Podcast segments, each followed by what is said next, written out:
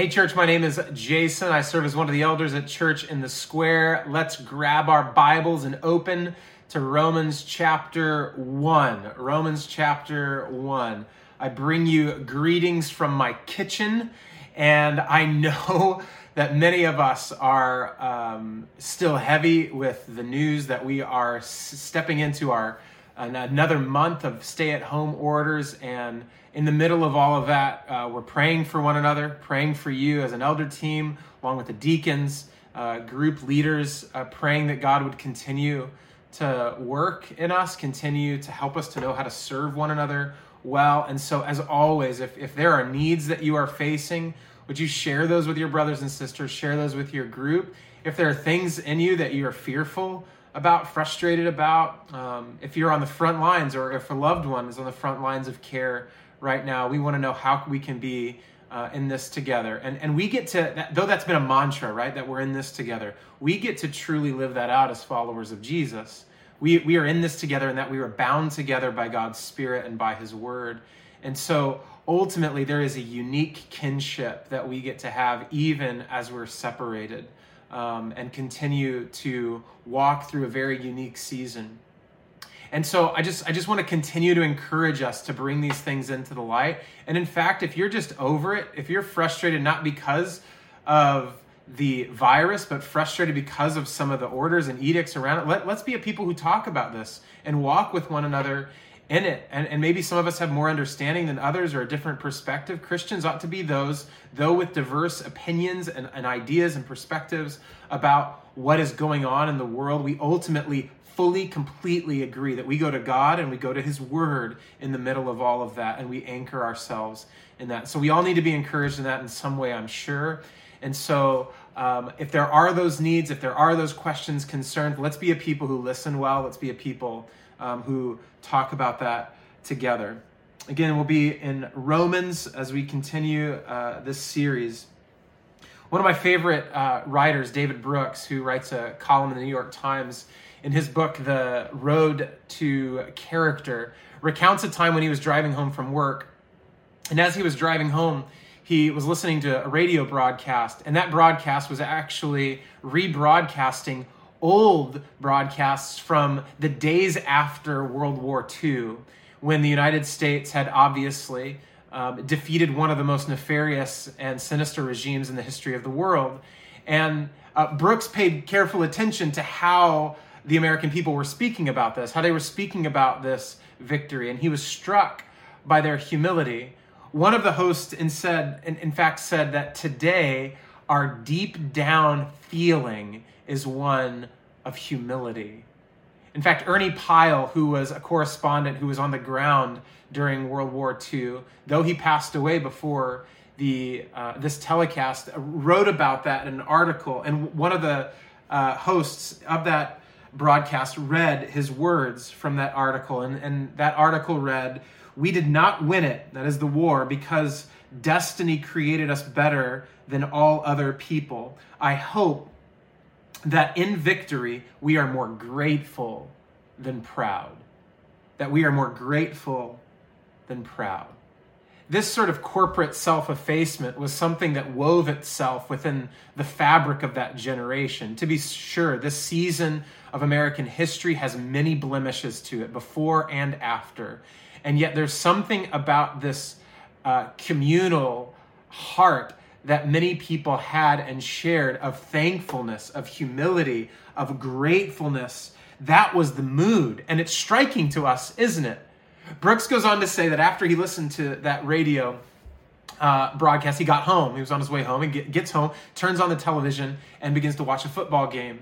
And shortly after he turns the game on, uh, the quarterback of one of the teams throws a two yard completion, and a defensive player obviously um, tackles this person pretty quickly. And, and that defensive player who makes that, that tackle after only two yards pops up sort of sticks out sticks out his chest, pumps his fist in the air, celebrates himself by himself, and goes crazy over a two yard gain. And obviously, like Brooks couldn't help but note, it occurred to me that I had just watched more self celebration after a two yard gain than I had heard after the United States won World War II. Now, this is not an issue with uh, a football player or really even about a war. But ultimately, there's something that is described there, something that is exposed there that really is now part of the cultural moment that you and I are a part of. See, in uh, 2000, or rather in 1950, high school seniors were interviewed and asked if they thought that they were very important, if they were a very important person.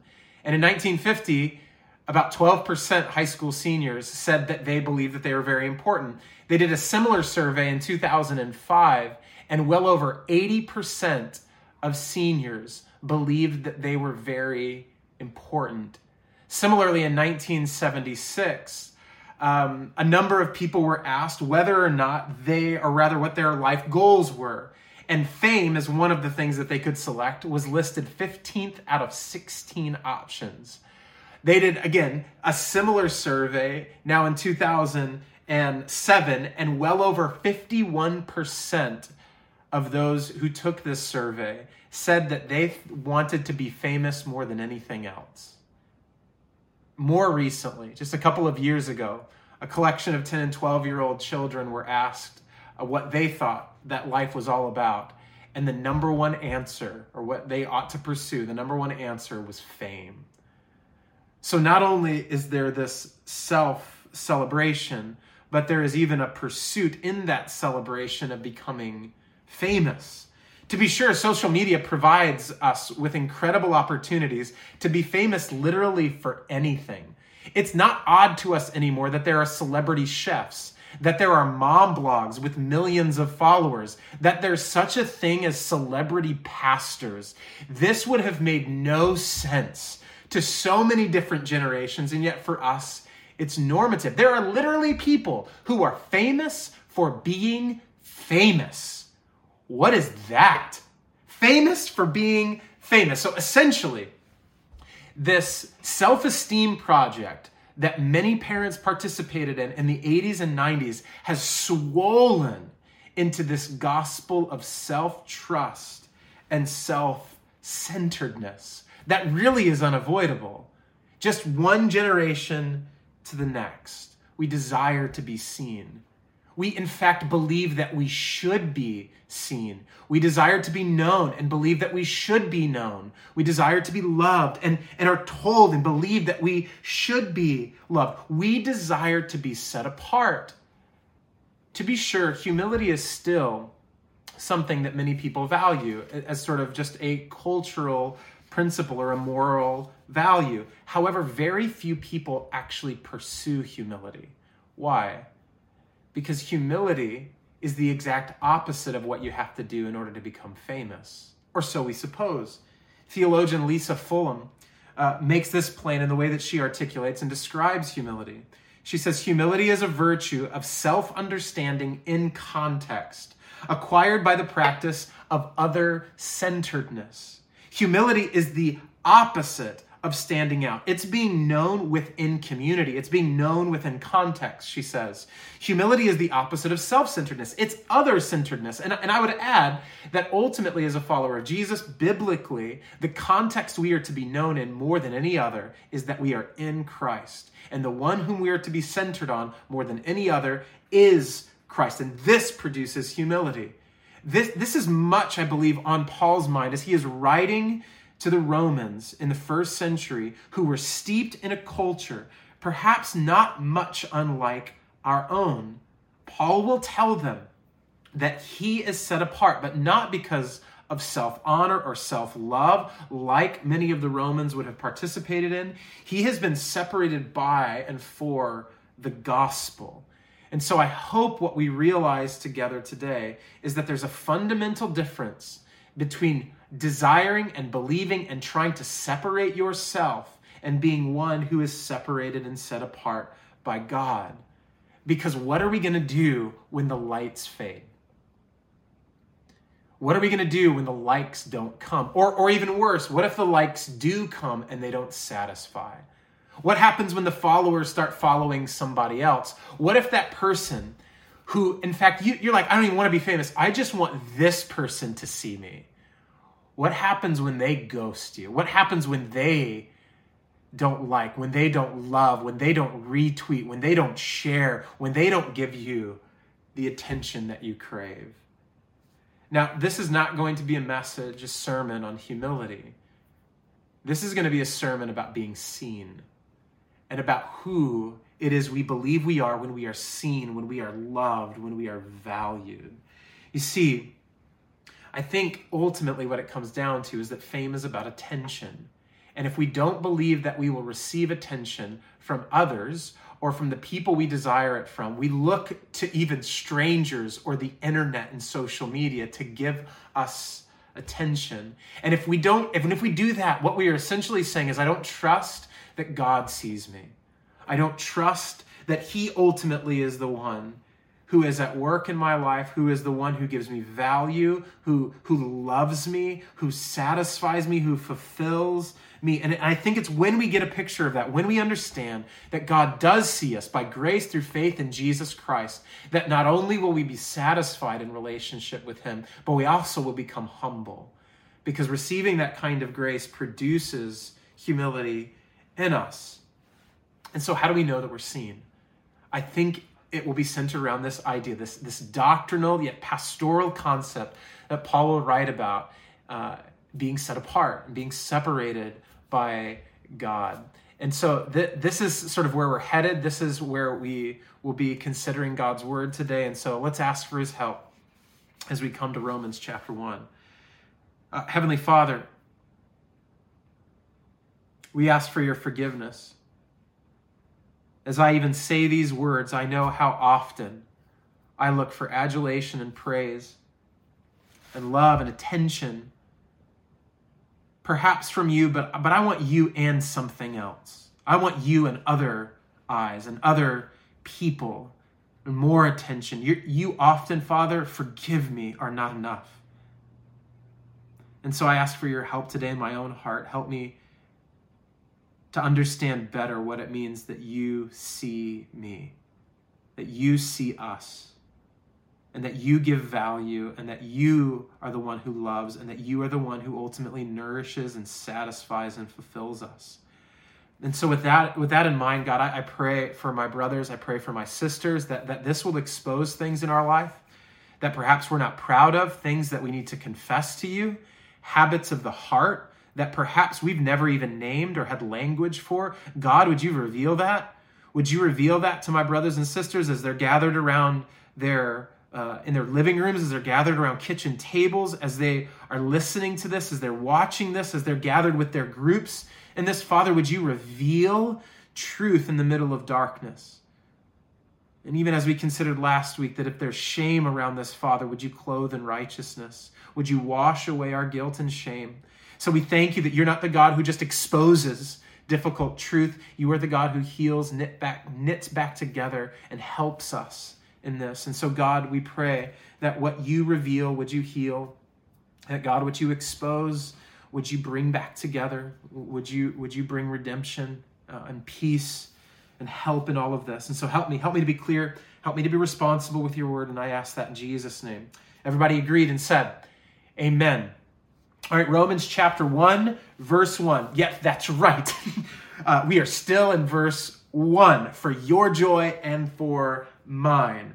Romans chapter 1, verse 1 reads this way Paul, a servant of Christ Jesus, called to be an apostle, set apart for the gospel of God. Paul has already told us, as we considered a couple of weeks ago, that he's a slave. And just last week, we understood that Paul is saying that he is a called apostle, that he has been set apart for a unique calling in apostolic ministry. And, and now he says that he is set apart by the gospel for the gospel. And this, this idea, this separation, is not new in the apostolic ministry of Paul. This is something that Jesus taught about. And he gives us one of the most ominous pictures in all of Scripture in Matthew chapter 25. So turn there with me, just to the left, a couple of books of the Bible. Jesus is speaking about the final judgment he is speaking about himself as the shepherd who is dividing out, separating the sheep and the goats, the sheep and the goats. Jesus here is pictured as the sovereign uh, Lord, the sovereign judge over all those who, who are coming, even as angels, and he's sitting on his throne. It's this brilliant picture of his majesty. Look at verse 31, Matthew 25, verse 31. When the Son of Man comes, Jesus says, in his glory, and all the angels with him, then he will sit on his glorious throne. Before him will be gathered all the nations, and he will separate people one from another as a shepherd separates the sheep from the goats. And he will place the sheep on his right, but the goats on his left. See, when Jesus returns, he will separate people. He, he will make a dividing line between them. The shepherd is the, is the one who, who graciously, powerfully knows who his sheep are and knows how to protect them, knows how to divide them, knows how to bring separation between them, those who are his, and those who are not. Reading on, then in verse 46, so move your eyes down to the last verse in chapter 25. After he explains that, that the, the sheep representing the righteous will be accepted, welcomed into the next age, into the, the age in the presence of God with him because of the way that they lived within this kingdom ethic. Uh, they, they treated him as king. They lived within the kingdom ethic, and the way that, that they lived, they, they treated others, those around them, as if they were they were treating, loving, serving, caring for Jesus himself. And the goats did the exact opposite as the unrighteous. And, and here's what he says, verse 46, that this separation is not just momentary and immediate, and these will go away into eternal punishment, and the righteous into eternal life. So Jesus' illustration is that he ultimately is the righteous judge who divides between the unrighteous, the goats, and the, the righteous, the sheep, those who are not in Christ and those who are in Christ, those who are part of the kingdom and those who are not. This is the eternal trajectory of their of their lives and their worship and their allegiance. And for many of us, this is an alarming picture of Jesus. He's on a throne everyone, all nations, his angels are, are before him, and he separates and he divides. The whole course of church history has been unable to settle with any sort of universal acceptance and universal understanding and logic to harmonize the God who welcomes and the God who divides. He welcomes by grace and he, he separates by justice. See, and I think the reason we've had such a challenge throughout the course of history in this is because this is not just a momentary event. This is not just a future reality. This is an eternal quality of who God is. See, He is the one who separates, He is the one who divides. We, we often think that God is the one who unifies, that He brings together. And, and that's good, that's right. He does. He absolutely does that. But he doesn't just unite Jesus in the church. He doesn't just unite his people with one another. He doesn't just bring heaven and earth together. He also separates. He separates his people from the world. He separates light and darkness. He separates his people to live with distinction and purpose. And this is how the apostle Paul sort of rounds out his personal introduction in Romans chapter 1 verse 1 that he is numbered along with those who Jesus describes as sheep in the age to come when he comes, when Jesus returns, and Jesus will return, when Jesus returns, sets all things to right, sits as judge, Paul is saying, By God's grace, I am one who has been called to be set apart, to be separated by Jesus. Separated by God as in the day of judgment. So, so look at it again. Back to Romans chapter 1. Romans chapter 1, verse 1, that third portion there, that Paul is set apart for the gospel. The first two points of the introduction sort of work together in explaining that Paul, contrary to the rampant love of honor and self honor, self glorification, which has persisted in Rome, that, that he, Paul, is both a slave, beholding completely to his master Jesus, and yet he is powerfully called to the work of apostolic ministry. He's unworthy, yet worthy, made worthy by Jesus. There's, there's no better way to quickly describe Saul of Tarsus' story or Paul's story that he is one who is unworthy and yet he has been made worthy by Jesus. I mean, isn't that the way to describe any follower of Jesus? Someone who is unworthy, made worthy by Jesus. unworthy yet called, sinful yet forgiven, dead yet made alive, lost but found, slave yet yet called freely to the purposes of our master Jesus. So from the outset, Paul is not just articulating a, a, personal theological conviction, he's, he's communicating to this whole cultural moment that he's a part of and saying that he is set apart, made distinct by God, not by himself, by Jesus, not by his own, own honor. And so Martyn Lloyd-Jones, who began teaching through Romans in 19, October 1955, he began by articulating, Lloyd-Jones did, that the occasion of Paul's letter is not a scholarly lecture, but rather worship. The reason Paul is writing is that we, that his first readers, and now we by God's Spirit, would worship God. That we would be stirred, that we would be overwhelmed, that we would get a picture of God, that we would celebrate and savor who God is. Why? Because worship, worshiping God, dismantles pride, dismantles self honor. You see, you can't worship God and glorify yourself. When we bow the knee to Jesus, when we worship Him, when we adore God, we just sit and read the scriptures, not, not even writing down takeaways, but just allowing the Word of God to be read over us, to be prayed over us, to read for ourselves, and just to sit and enjoy. When we do that, we just behold Him, when our hearts are drawn to Him, we cannot be prideful.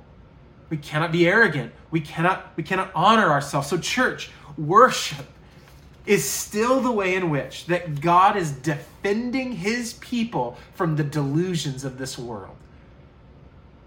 So when we go to God and worship, this is what we do. We are dismantling, we, we are making war on the cultural idols and powers of the day. And what was true in the ancient world is that the Romans couldn't believe that, that Christians would not accept all of their gods along with the God of the Bible. They didn't mind the God of the Bible, they just didn't like his exclusivity. It's very similar in thought and sort of the foundation, the grounding of thinking, as we are now facing in the 21st century secular West, where people can't believe we believe in any god. Why don't we just treat every other god like like sort of they they would or that they do which is that all gods are just as unreal or just as not true as as any other? Why must we act as though exclusively that we know the one true god? See it's it's interesting that one is an invitation to coexistence within the, nat- the supernatural world. That, that's what's happening in Rome.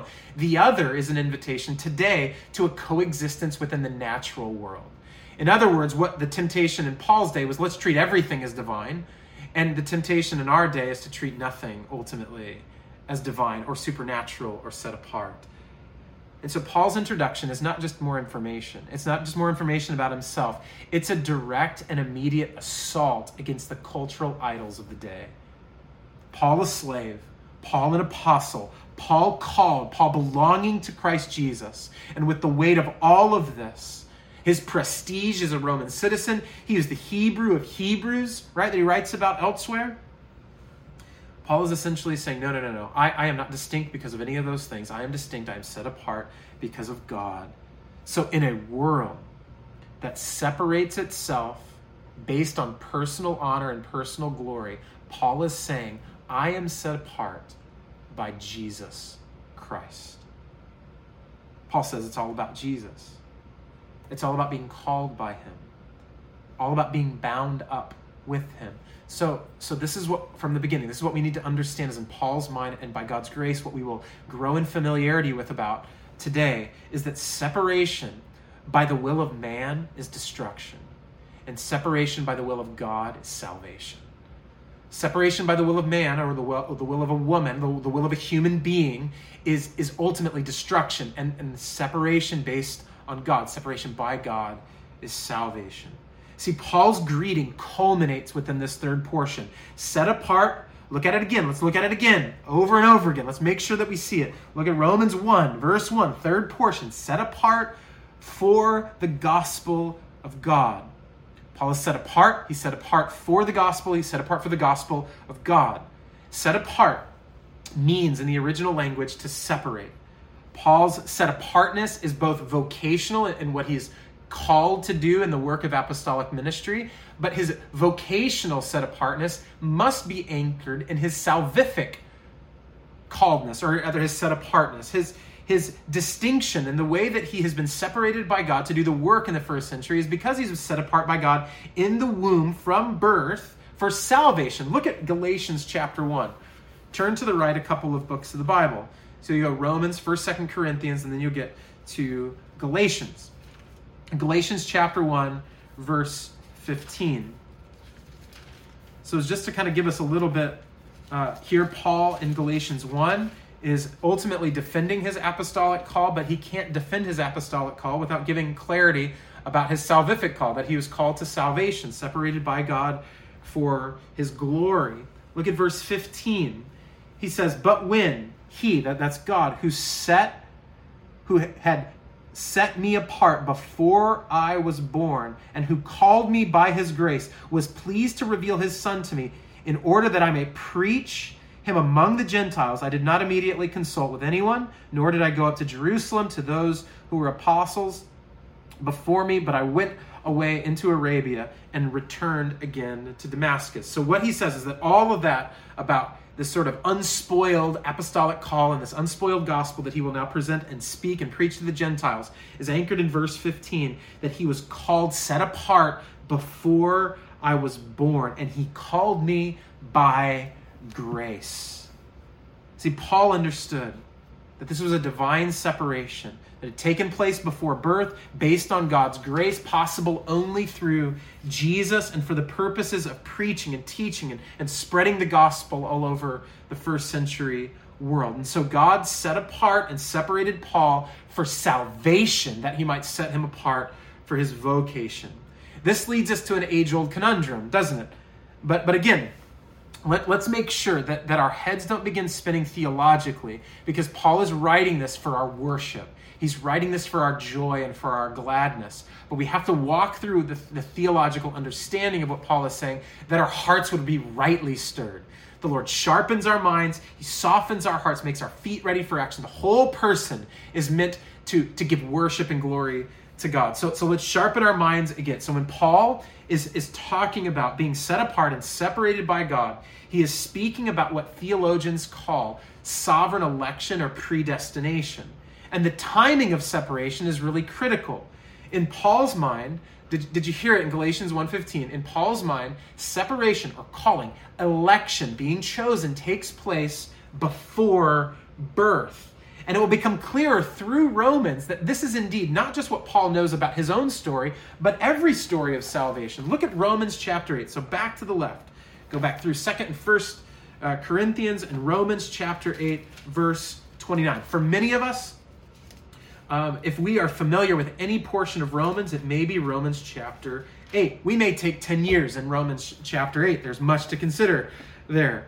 Um, only, only partly joking. Uh, verse 29 in Romans chapter 8 reads this way For those whom he foreknew, he also predestined to be conformed to the image of his Son, in order that he might be the firstborn among many brothers. See, God does not just know what an individual will choose when they have volition, when they have cognition. God chooses before cognition. God chooses before a will can be exercised. And subsequently, he, he gives us a witness, Paul does, that the election and choosing of God takes place in the womb and even before the womb. Look at uh, Romans chapter 9, verse 10. This is not just a new product or idea or teaching of the New Testament. Paul anchors what he's teaching in, in the Old Testament, in the Old Covenant. Romans 9, verse 10. And we'll read verse 11 as well.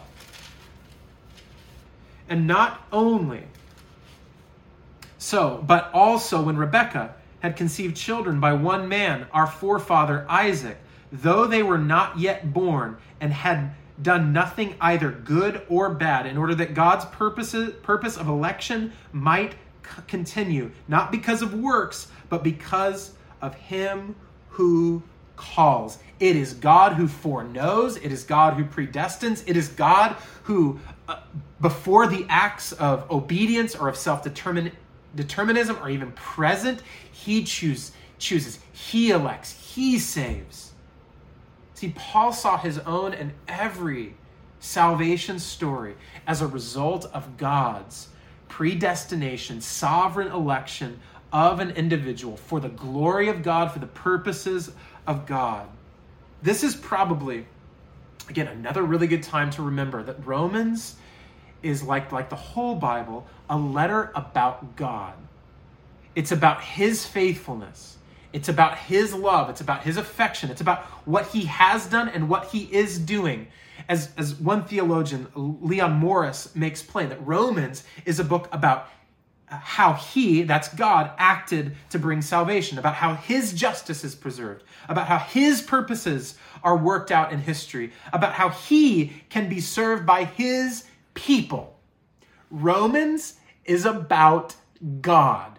The Bible is about God, first, foremost, and forever. And so when we come to the Bible, I know many of us in our church are, are new to the Bible, or not as familiar with the scriptures as we would like to be.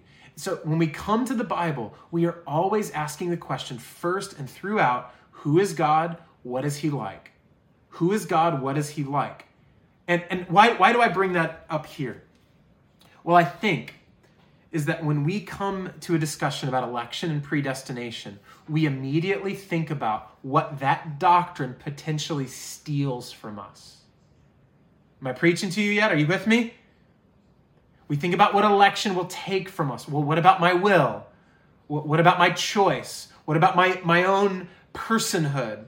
What, what about others? What about others who are not chosen? Is it fair that they are not? Is it fair that I am? And, and so we, we started getting this, this wrestling match within our, our own head and our own heart about what election steals from us. We very rarely, church, we very rarely step back and allow the cathedral of words and glory that is the doctrine of election to just step inside of that structure, that artifact of history, that, that, that building of the prestige and honor of God, and just say, wow, God is glorious. He can choose before the womb, He, he can choose before the foundation of the world. What a God! He elects before birth.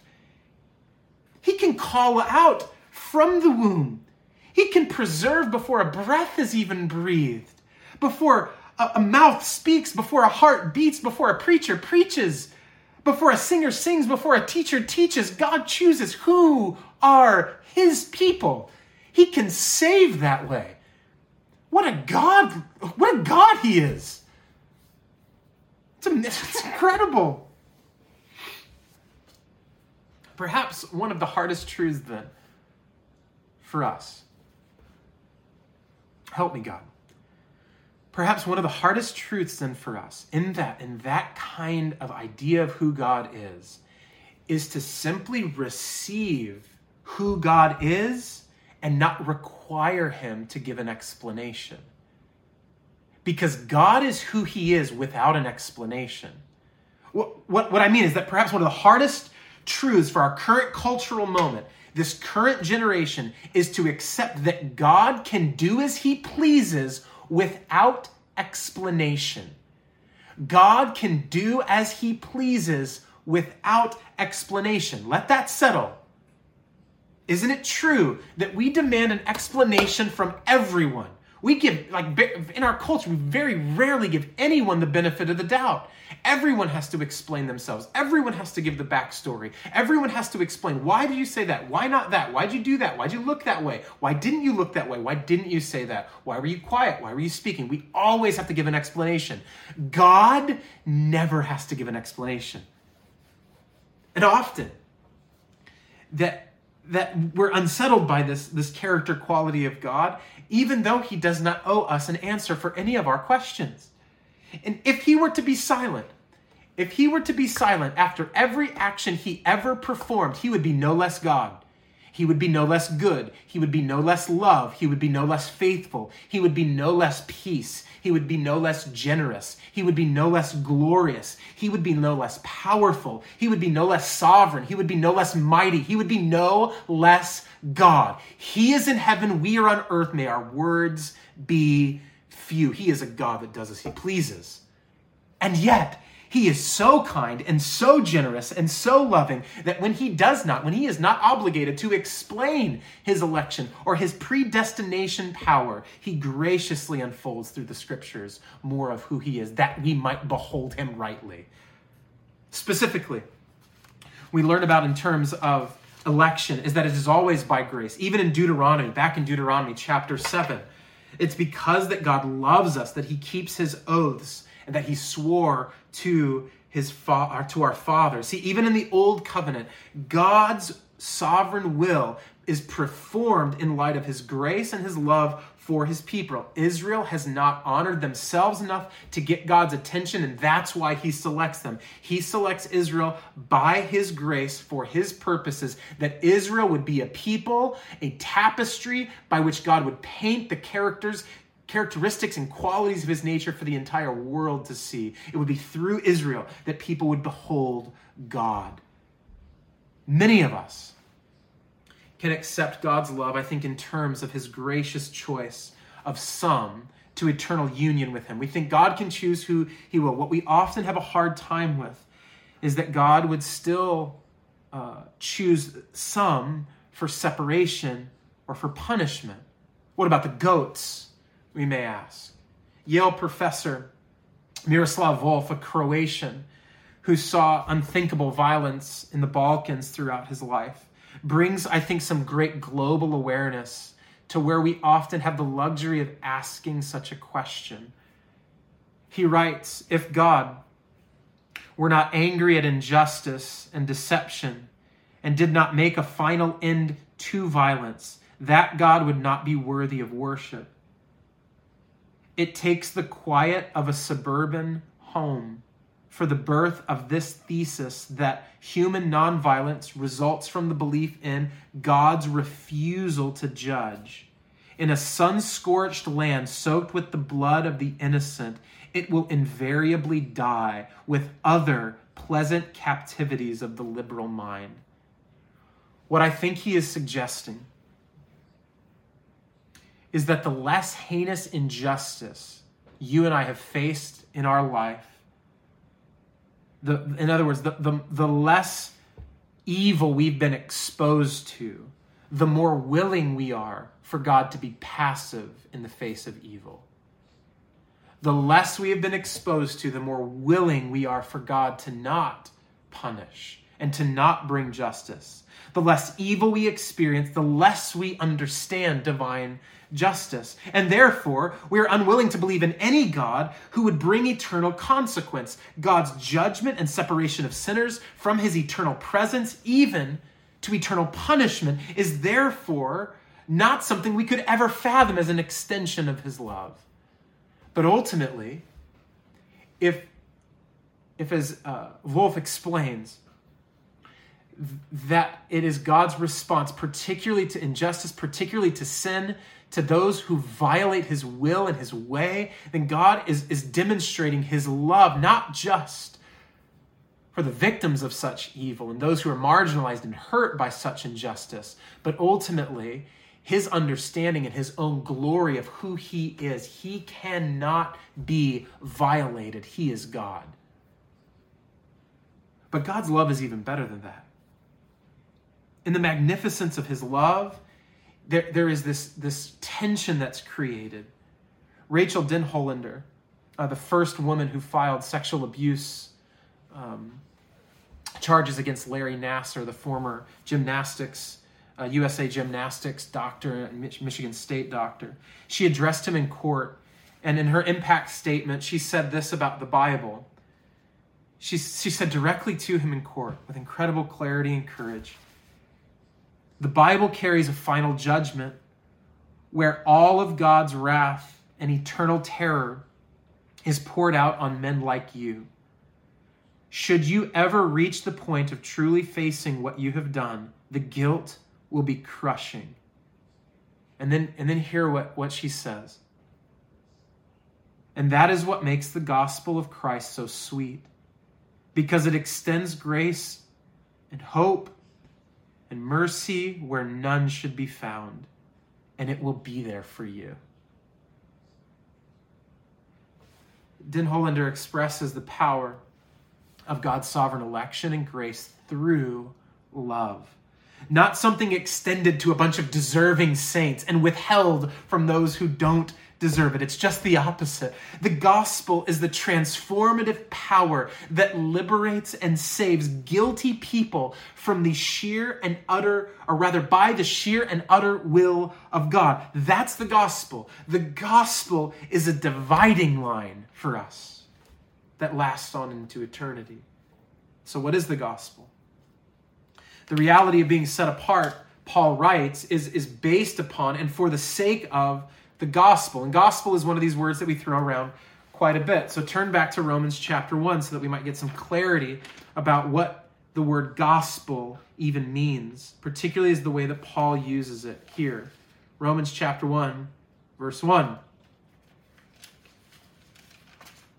So he says that he's been set apart for the gospel of God, and then we move on to verse 2, which he promised beforehand through his prophets in the Holy Scriptures concerning his Son, who was descended from David according to the flesh and was declared to be the Son of God in power according to the Spirit of holiness by his resurrection from the dead.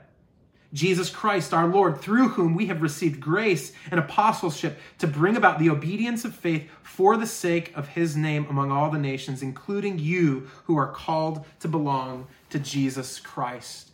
Paul summarizes a bit here of what the gospel actually is. And, and maybe we could, just suffice to say it's Jesus himself. The gospel, yes, is a message, but it is a message about Jesus. Therefore, in verse 16, what Paul can say is that, For I'm not ashamed of the gospel, for it is the power of God for salvation to everyone who believes, to the Jew first, and also to the Greek. The power of God. That's Jesus. That's the gospel. Paul's consistent on into 1 Corinthians chapter 15, where he, he says that for I delivered to you as of first importance what I also received, which is the gospel. He says that Christ died for our sins in accordance with the scriptures, that he was buried, that he was raised on the third day in accordance with the scriptures. And then he takes essentially like the rest of chapter 15 to express the lordship of Jesus. I mean, the rest of that chapter is given over to the idea that all things are in subjugation to Jesus Christ. And so, in summary, what Paul says in Romans, what he's consistent in First Corinthians, as well as all of his letters, is that Jesus himself is the gospel, that Jesus is Lord, that Jesus is from God, that Jesus is Messiah, that Jesus is the one who is putting all things together again. That's the good news. We, we, may, we may say it this way that, that Jesus lived perfectly, that Jesus died sacrificially, that Jesus was buried literally, that Jesus rose victoriously, that Jesus ascended authoritatively. And a summary of all of that content of the gospel is that Jesus himself is Lord. That word gospel has these two different roots, if you will, one being in the Old Testament and the other in Greco in the Greco-Roman world. In the Old Testament, that, word gospel was used throughout um, as a word of meaning bringing good news. But more theologically, we would say that the content of the gospel, the lordship of Jesus, that the Messiah is coming in the fullness of what Jesus would do in his life, death, burial, resurrection, and ascension was summarized even in Genesis chapter 3, verse 15, as the proto evangelion, the first gospel announcement, when we are promised in God's word that one day an offspring from the woman Eve would crush the head of the serpent. And so, consistently through the old, where, where the, the gospel is anticipated. But then in the first century world, with this sort of backdrop of Hebrew literature, literature and biblical history, we have this gospel content where, where Caesar was, was viewed as the gospel, and the gospel was the lordship of Caesar, and all of his edicts were, were viewed as good news, that his ordinances were divine and supreme. And so, Paul really and other New Testament writers take this idea of Caesar's authority, of Caesar's lordship within the cultural moment of Jesus' arrival and then the church uh, starting, and they say, no, no, no, no, no. Over and against Caesar, Jesus is Lord.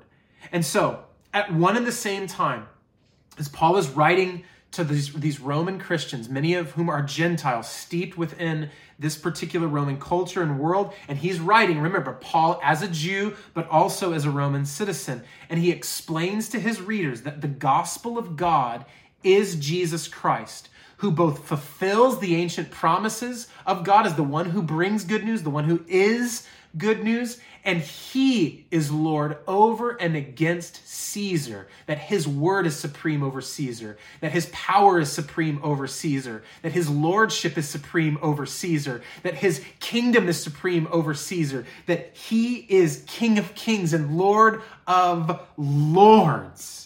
So, what Paul is saying is that Jesus is the gospel, that Jesus ultimately is set apart. Jesus is different.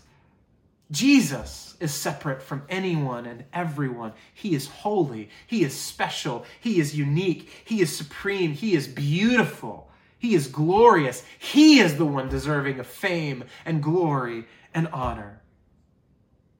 See, what Paul is doing, and even his announcement of the gospel in Romans and in Corinthians and all of the different churches that he writes to, as he is proclaiming the gospel, he is also contradicting the gospels of the day. He is also speaking against the temptations of the day because the gospel always calls those things into question. See, if Jesus is Lord, then you are not, and your honor cannot be supreme. This is what the Romans would hear. And if Jesus is Lord, then you, a Hebrew, are not set apart by you being a Hebrew. And if Jesus is Lord, then it's not about you becoming famous and you being seen. It's about being seen and known and loved by Him. So, as the gospel is proclaimed, these lies that we believe are being called out. And so, see, Paul knew this temptation. He was a Hebrew of Hebrews that, that was tempted to put his ethnicity and that his people's heritage of being the special chosen people of God in the central part of his identity. And in fact, when Peter does this in Galatians chapter 2, Paul calls him out because he, the, the, the language says that, that Peter separated himself. That Peter separated himself in Galatians chapter 2, verse 12. And, and Paul said, That's wrong. You don't separate yourself. You have been set apart by God and Roman culture was riddled with this temptation. They were the ones, philotimia, that loved self honor, loved making themselves distinct and, and, and stood out. And so, as those who are pursuing honor, they are now hearing the gospel. They are hearing that Paul is saying, You are set apart. I am set apart by the gospel, by Jesus, not by my honor. So, the gospel calls out both false lies. Isn't this beautiful? And it also calls out the lie that you and I believe, the temptation that really persists in my own heart. See, for the majority of my pastoral career, I've always thought that fame was right around the corner. How evil and, and even embarrassing that is for me to, to admit. I wish I could tell you that the desire that I've always had as a pastor to be famous is so that more people would hear the gospel, but, but it's almost never been that honorable. That constantly I have been tempted by believing that, that the pulpit and the gospel itself is merely a pathway to the ultimate prize of being seen and known by people. So, to be sure, we pastors face a unique season. At the advent of social media, it actually becomes possible for a pastor to be famous, which is really a very odd thing when we really think about it.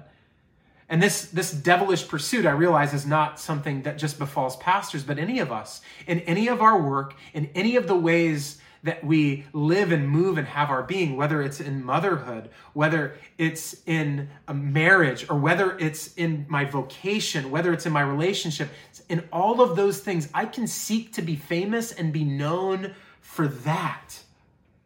But what I've realized is that that always disappoints. It always dis- depresses. It always devastates because it leads me to comparison. I had to confess just a couple of weeks ago to my wife, to one of our elders, that I had been, even through this COVID 19 pandemic, been tempted to compare myself with other pastors and begin to be desirous of having what they have if I believed that they had more influence, more attention than I had. They were doing something better than I was doing. This week, even, I was frustrated with my children because they were getting in the way of my sermon again, the thing that I trust to make me famous. Forgive me, God. See, pursuing fame never leaves me rejoicing, it always leaves me wanting more. It always leaves me unsatisfied. It always leaves me frustrated. Our worth, church, does not come from our heritage. This is what Paul needed to understand as a Hebrew. Our worth does not come from self honor. That's what the Roman world needed to understand. Our worth does not come from fame. It's what we need to understand. It comes from the gospel. Our value is found not in separating ourselves from others, but being separated by God in Himself, in Christ, for His purposes. Why is this good news? Because if Jesus is the set apart one, when He sets you apart, it will actually satisfy you and last forever. See, every other false satisfaction, whether it be ethnic heritage, religious zeal, self honor, or fame, those lights all fade. It is only the glory of Christ that lasts.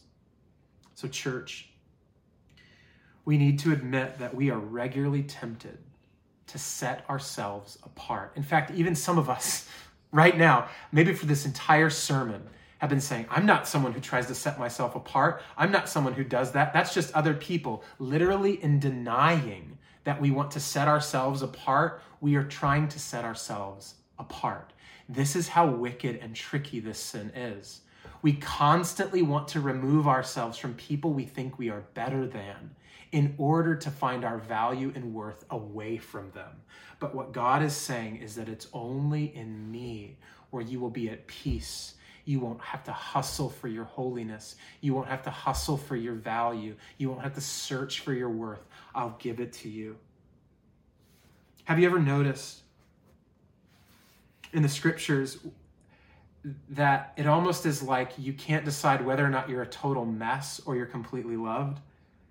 This is where I think ultimately that we err when it comes to fame. We either go into self loathing when we don't have it, into anxiety, or when we get a little bit of it, we say, yeah, that, it's about time. We either go to self loathing or self glory. And, and sometimes I think we even proof text that in the Bible because we find different passages, don't we, where we sometimes it seems like I'm his prized creation. He, he knew me before the foundation of the world. And this sort of puffs up. But then in other places, it seems like actually I'm not that impressive. In fact, we're in Romans, for goodness sake. It will do this to us. Listen to this Romans chapter 3, verse, verse 9. What then? Are we Jews any better off? No, not at all. For we have already charged that all, both Jews and Greeks, are under sin. As it is written, none is righteous, no, not one. No one understands, no one seeks for God. All have turned aside. Together they have become worthless. No one does good, not even one. That doesn't seem to go well for us. That, that seems like we're kind of a mess and we need a ton of help. It's pretty bad, in fact. But Romans chapter 8, verse 31, hear this. What then shall we say of these things? If God is for us, who can be against us? He who did not spare his own son, but gave him up for us all, how will he not also? with his great with him graciously give us all things who shall bring any charge against god's elect? It is god who justifies. Who is to condemn? Christ jesus is the one who died. More than that he was raised who is at the right hand of God, who indeed is interceding for us, who shall separate us from the love of Christ? Shall tribulation or distress or persecution or famine or nakedness or danger or sword? No! In all these things, we are more than conquerors through him who loved us. For I am sure that neither death, nor life, nor angels, nor rulers, nor things present, nor things to come, nor powers, nor height, nor depth, nor anything else in all of creation will be able to separate us from the love of God in Christ Jesus our Lord. Will you worship him today for that? That's incredible. So, are we a mess? Or are we deeply and eternally, intrinsically valued and loved by the God who set us apart? It seems we are. See, this is what's so brilliant about the gospel. Is, is that we, we are not chosen only by God's will. In, in, in other words, we're not chosen and that we are special. We are chosen and We are set apart through the work of Christ. If it was just the work, it may just be, well, you're just kind of work for me and you're inconvenient. It's difficult and I've got to go through it in order to purchase you, in order to, to set you apart. But it's both. Not only does God choose, but on our behalf, He performs the work of the gospel. He chooses us by grace, and in Christ, He dies for us by, by, by grace. See, we are both.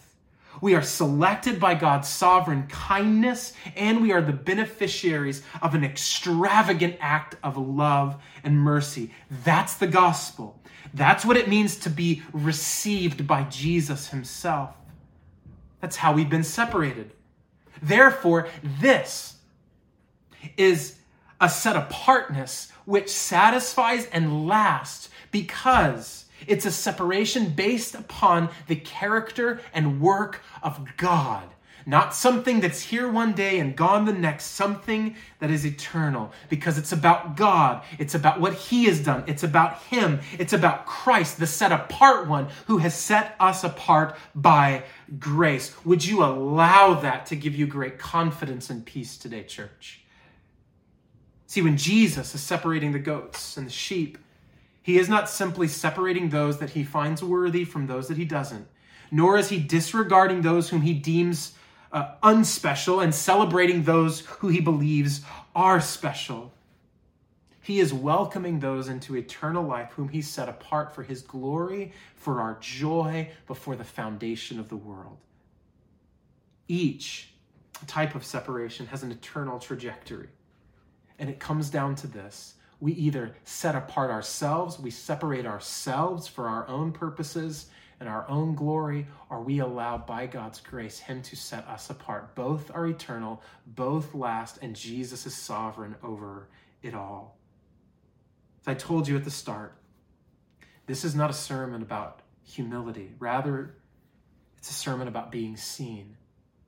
And the good news is that when no one else sees you, the God of the Bible, by his gracious sovereign election, says that he does. The good news is that in Christ you are seen. In Christ you are loved. In Christ you are known. In Christ you are valued and saved. We are set apart because Jesus is set apart, because he is our gospel. He is our good news. Heavenly Father, we worship you for this. We thank you for this. Help us to believe this and to hide in this reality and this truth. In Jesus' name, amen.